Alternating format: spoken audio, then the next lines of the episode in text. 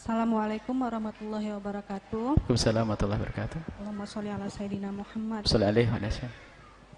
Eh, Bagaimana dengan sikap kita terhadap orang-orang ahli hikmah yang kadang dia bisa menebak kita, eh, menebak keadaan rumah kita, akan ada yang berniat jahat kepada kita termasuk menebak pikiran kita. Dan lucunya ahli hikmah itu Buya banyak yang mengaku ustadz. Yang ingin saya tanyakan apa bedanya ahli hikmah itu dengan dukun atau paranormal? Itu aja Buya. Assalamualaikum warahmatullahi wabarakatuh. Apa perbedaan paranormal, dukun, ustadz ahli hikmah, kiai, ndablek? Nah ini kiai ilmu pedukunan. Ini kiai biasanya kiai males mondok. Waktu mondok itu hanya dapat ijazah pengen bisa terbang, kerjaannya makan besi sama makan api ini, makan beling ini. Asyik. Mondok makan besi, makan beling. Makanya nggak pinter-pinter. Mondok cari ilmu fikih. Khayalannya pengen jadi Sunan Kalijogo. Sunan Kalijogo yang dilihat adalah keramat bohir, keramat yang sifatnya bisa merubah ini. Lupa Imam Sunan Kalijogo adalah ahli istiqomah, orang yang paling takut dalam kemaksi, kemaksiatan. Ini biasanya santri-santri yang malas belajar itu ya. Wah, setiap hari puasa macam-macam, puasa ini, puasa itu, puasa ini, puasa itu. Senin Kemisnya enggak. Ya, ini keblinger nih. Rupanya gurunya yang yang ngajari. Ilmu hikmah itu maknanya adalah ilmu hikmah. Kalau hikmah itu artinya ilmu. Hikmah itu sendiri kan artinya ilmu. Cuman kita tidak ingin kalimatu haqqin urida bihal batil. Judulnya ilmu hikmah tapi di dalamnya ilmu pedukunan. Ini kan jadi salah. Salma ilmu ramal. Orang ilmu hikmah itu biasanya ada di dalam kita menemukan orang-orang soleh dia punya ilmu hikmah. Ilmu hikmah itu adalah ilmu yang sudah menempel di dalam diri orang tersebut. Misalnya apa? Dia ngasih doa ngasih ini. Mudah terkabul. Dia diajari yang aneh-aneh sudah nggak usah bilang. Nah, ini sekarang ruqyah yang katanya ruqyah syariah. Ruqyah itu kan syariah aslinya.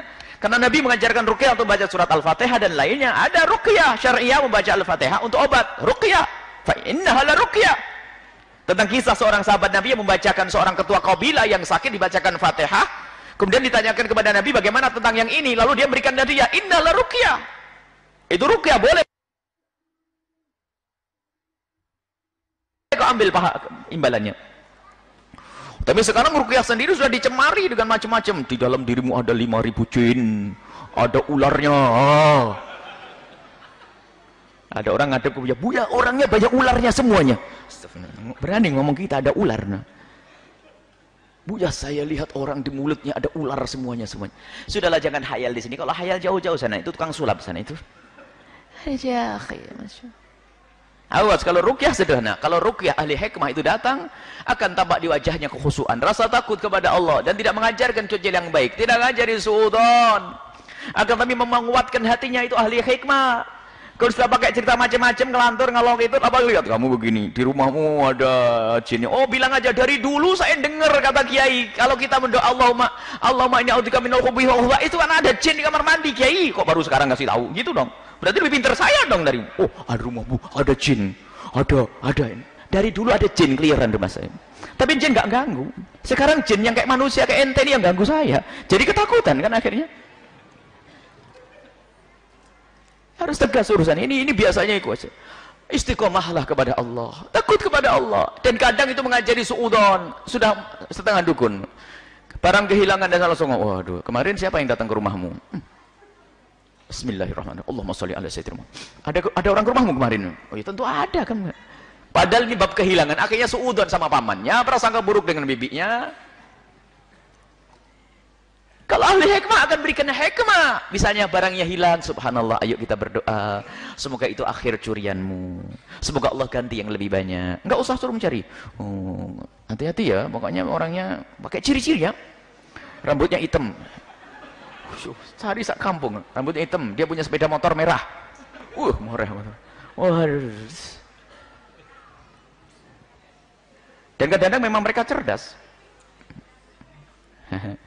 cerdas mereka kadang cerdas. Jujur cerdasnya ini kalau nipu hebat. Ada polisi datang ke seorang dukun paranormal yang ke ustadz ini.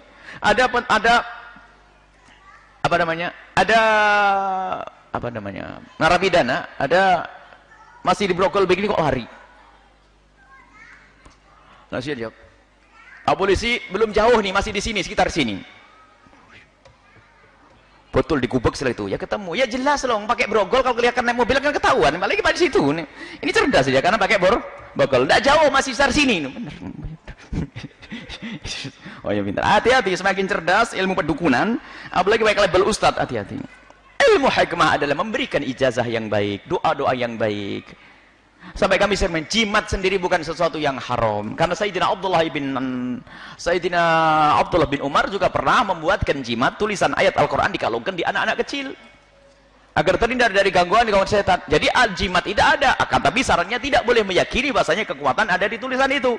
Tapi kekuatan dari Allah. Tapi ini digunakan untuk anak kecil yang sudah tua baca wirid, baca zikir, bukan kalungan jimat. Baca zikirnya. Baca berapa kali dijaga oleh Allah pakai kalungan. Eh, dom apa jimatnya sak tas. Duit satu tas baru buat sedekah, jimat satu tas. Setiap ketemu orang juga tokonya ditempeli banyak, apakah tidak boleh? Hei, ada yang lebih bagus, baca bukan ditempelin. Apakah tidak boleh nempelin? Tidak syirik. Karena ada yang pernah diajarkan Sayyidina Abdullah bin Umar, cuman kadang kita berlebihan. Momen kalau orang buta huruf, tidak bisa membaca Arab, ya dibukakan yang semacam itu. Lah ini ustadz dikasih jimat. Ustaz kasih saja dikir sama malam. A'udzu kalimat baca Ratibul Haddad, baca Wiridul Latif, baca itu. Sudah beres semuanya itu semuanya. Pendidikan dari Nabi SAW. Nah, sekarang apa perbedaan ustaz, dukun dan paranormal? Kadang memang membingungkan jawabannya. Kita tidak tahu apakah ini dukun yang nyamar jadi ustaz atau ustaz yang nyamar jadi dukun. Kita bingung jadinya. Ada ustadz nyamar jadi dukun, sudah salah. Nyamarnya kok jadi du? Dukun repot lagi, dukunnya nyamar jadi ustadz. Akhirnya kita kembalikan kepada kaidah urusan syariah.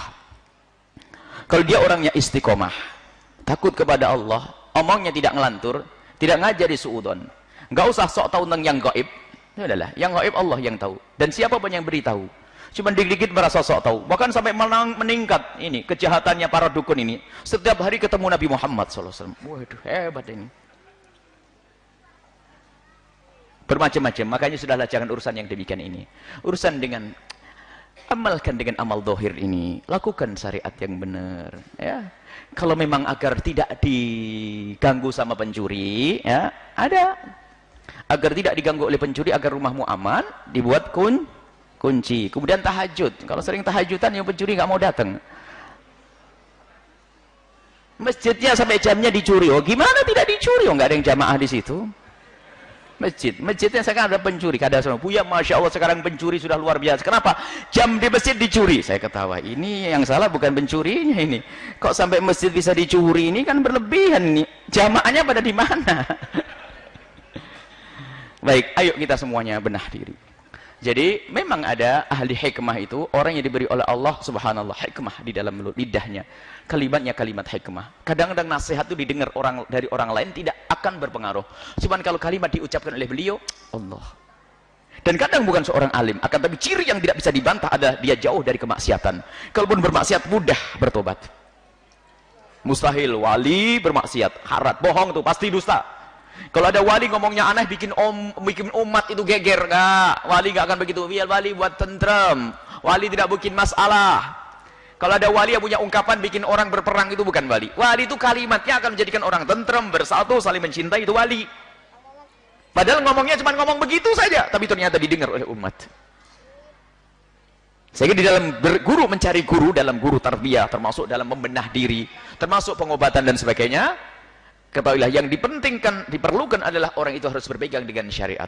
Mungkin tidak harus derajat alim seperti fulan-fulan, akan lebih ternyata dia orang yang paling takut kepada Allah, takut keharaman, takut maksiat, maka itu adalah ciri dia adalah ustadz, bukan dukun. Memang istilah orang pinter itu waktu pertama kali, istilah orang pinter kita pertama kali pulang dari Yaman itu di sini Bu ya. Gimana kalau kita lagi punya masalah datang orang pinter? Saya pikir orang pinter kan ustadz ya. Oh bila datang orang pinter ya boleh. Rupanya istilah di sini orang pinter itu beda dukun dukun paranormal. Paranormal. Baik itu saja. Kami tidak akan memberikan ini semuanya harus berhati-hati. Gurumu adalah yang mendekatkan dirimu kepada Allah.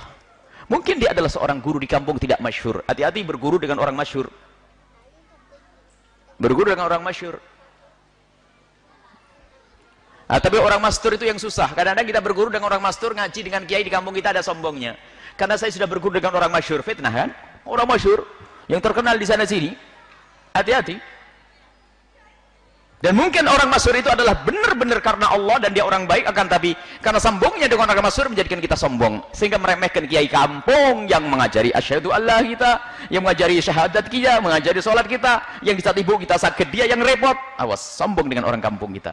Sudahlah biarpun orang kampung kerjanya di sawah tapi kiai itu kalau soleh tulus itulah kekasih Allah yang tersembunyi di balik masyarakat kita. Ini saja insya Allah. Semoga Allah menjauhkan kita dari terjerumus, menjauhkan kita dari salah memilih guru. Ha? Jangan percaya dengan bualan orang yang sok tahu. Oh di dalam dirimu begini, begini, ini. Itu kan jadi ramalan bintang nanti itu. Peramal itu namanya sudahlah. Tidak usah dipercaya demikian itu. Kasyaf kasyaf ahli kasyaf harus ahli syariat. Dan kasyaf tidak setiap saat. Kasyaf itu dibukakan oleh Allah.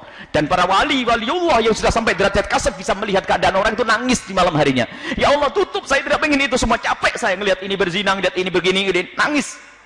Loh kok sekarang kok kasyaf itu jadi kebanggaan para wali katanya. Enggak, wali itu menangis kalau punya ilmu kasyaf. Kasyaf itu dibukakan. Sementara kita diajarkan ya Allah tutup aib orang lain dari mata saya. Saya tidak pengen lihat kekurangan seorang pun biar saya bisa khusnudan. Lah kok dibuka oleh Allah nangis para kekasih Allah itu. Lah ini ada orang sok ngaku tahu kamu ini nah, nah, enak benar. Para waliullah yang derajat kasyaf itu menangis. Biarpun tidak tampak di hadapan kita tapi di belakang sana menangis ya Allah, tutup ya Allah. Saya enggak kuat. Ada orang minuman keras, ada orang berzina di malam hari saya melihatnya. Ah, ah, capek. Aku minta ya Allah tutup aib orang lain dari mata kami ya Allah agar aku bisa berprasangka baik kepada siapa pun. Waliullah kerjaannya prasangka baik. Makanya jangan sok kasuf-kasuf tahu ini pasti hayal. Kalau orang bangga dengan begitu berarti bukan bukan kiai yang sesungguhnya. Allah a'lam bisawab.